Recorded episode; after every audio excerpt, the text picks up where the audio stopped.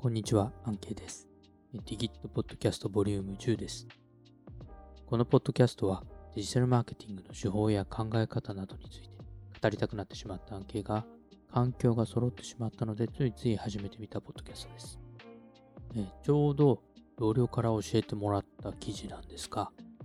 えフォーブスの記事で Wikipedia ページ改善で観光収入増加、実験で明らかにという。えー、Wikipedia のページに小さな変更を加えることで、えー小都市や大きな町の観光収入を大幅に増やせるということを示したという実験結果が発表されたそうです。ドイツの経済研究センターの協力のもとで実施をして、えー Wikipedia ページを少し改善するだけで、ホテルの宿泊数は9%上昇。観光収入は年間12万9000ドル、約1400万円分増加することが分かったというそうです。えーまあ、情報収集のタイミングで、その情報を第三者的な視点としてこう、ウィキペディアを見るみたいなのは多分あると思うんですよね。でそこで新たなこう観光地を知るとか、えーそういったことがあるのかなと思います。ただ、あの、記事にも書かれているんですけど、ウィキペディア自体はやはりその営利目的ではないという、そこでは使えないということなので、まあ、あくまで情報提供の視点でですね、え整理をして、え載ってない記事をきちんと載せてあげるっていうところが重要になるのかなと思ってます。はい、えー前回はですね、CVR を評価しないことについて触れたんですけども、今回は顧客の解像度を上げるというような話、えーまあ、顧客を解像度を上げるっていう話なんだけど、でも個人を知る話ではないよというところをお話ししたいなと思います。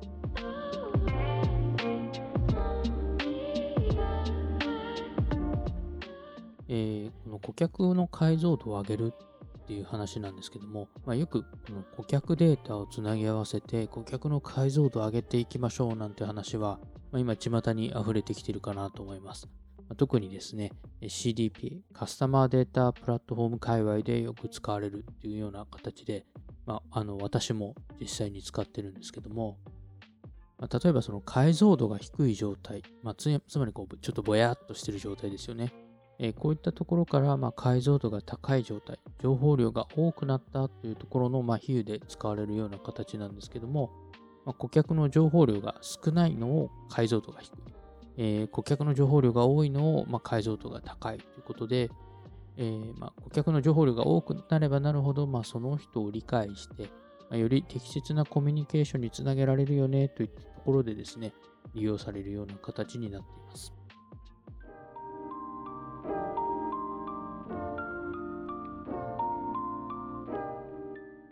私も使ってしまうんですけども、プレゼンなどで利用するときは、こうなんかこう顔写真、お客様の顔写真っていうのがこうぼやーっとしている状態からですね、それがこうはっきりしていくというようなところでこう解像度を使っていく、解像度が上げていきましょうみたいな話をして、えいるんですけども、まあ実際はちょっと今日はその話って本本来は違うよなっていう話だったりします。本来その人がの顔がどうであるかとか、あんまり実はそのパーソナライゼーションとか顧客体験を提供していく上では必要がなくて、例えばその人の性別などが分かったところでできるコミュニケーションってこう限られてしまっているわけですよね。もちろんその商材にはよりけりっていうところもあるんですけども、で本来はこうパーソナライゼーション2.0のところでもお話しさせていただいたようなインテントデータ、こういったものをきちんと使っていくっていうのがすごく重要だと思ってます。いかにその顧客の意図っていうのを理解していくですとか、さらにその先の背景っていうのを理解できればいいっていうところですよね。逆にそれさえ理解できれば別にその人が誰であるかというのはあまり関係なくて、なんだったらこうコナンのあの犯人の黒い人みたいなのがたくさん並んでても全然良いのかなというふうに思ってます。あくまでですね、まあ、その人がどういったコミュニケーションを求めているのか、もしくはどういったコミュニケーションをその人にした方がいいのかということさえ分かってくればいいというところだと思っています。でもう一つ、その情報のところで重要なのは、イベントという考え方になるかなと思ってます。えどういったリアクションをしたか、そこにえどういったコミュニケーションを次発生させていくのか、どういったインタラクションを発生させていくのかというのも、もう一つ、その解像度を上げていく中では重要な、ポイントになるかなと思いますので、このインテントデータ、それからイベントというのをいかに組み合わせていくか、それが、本来の解像度の上げ方かなというふうに思ってます。今日はちょっと本編はすごくさらっとしてますが、まあ、そういった、解像度を上げるっていう話が個人を知るっていう話ではないよっていうところだけ今日はえー、お伝えできればいいかなと思ってます。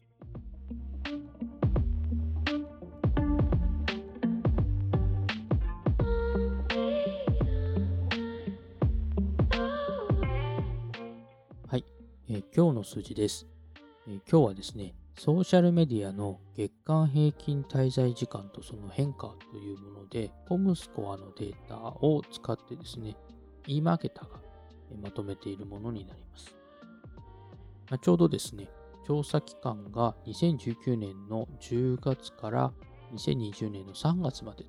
ということで、その変化というのもちょうどそのコロナの変化みたいなのもちょっと見て取れるようなデータになっています。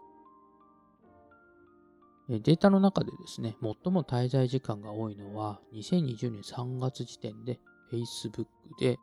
平均だと月間平均は563分約ま9時間23分というような形になっています。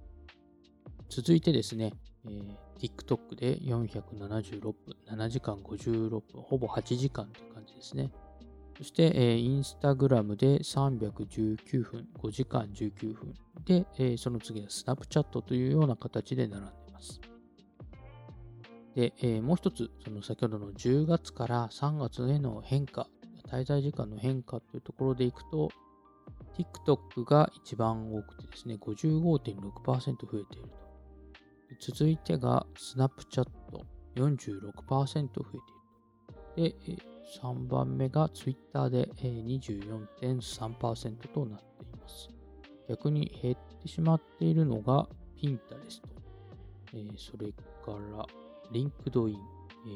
ったところになっています。やはりそのコロナ禍でどういったところを楽しむか、えー、その中でこう SNS の SNS の滞在時間って、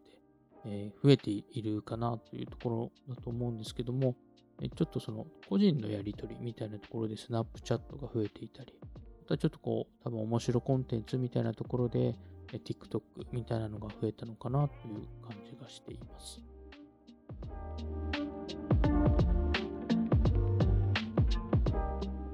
はい、今日はあの非常にさらっとという感じなんですけども、顧客の解像度を上げるという、えー、これがですね、個人を知るっていう話とはちょっと違うよというお話をさせていただきました。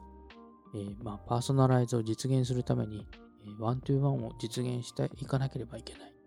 そのためには個人を知るんだ。個人を知ってその人に合ったコミュニケーションをするんだと、えいうようなことで、まあ、よく情報をすごく集めなきゃいけない。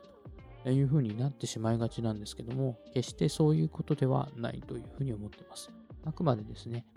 お客様に必要なデータ、まさにこのパーソナライゼーション2.0というところを踏まえながらですね、必要なデータをきちんと捉えていくというところがすごく重要かなと思っています。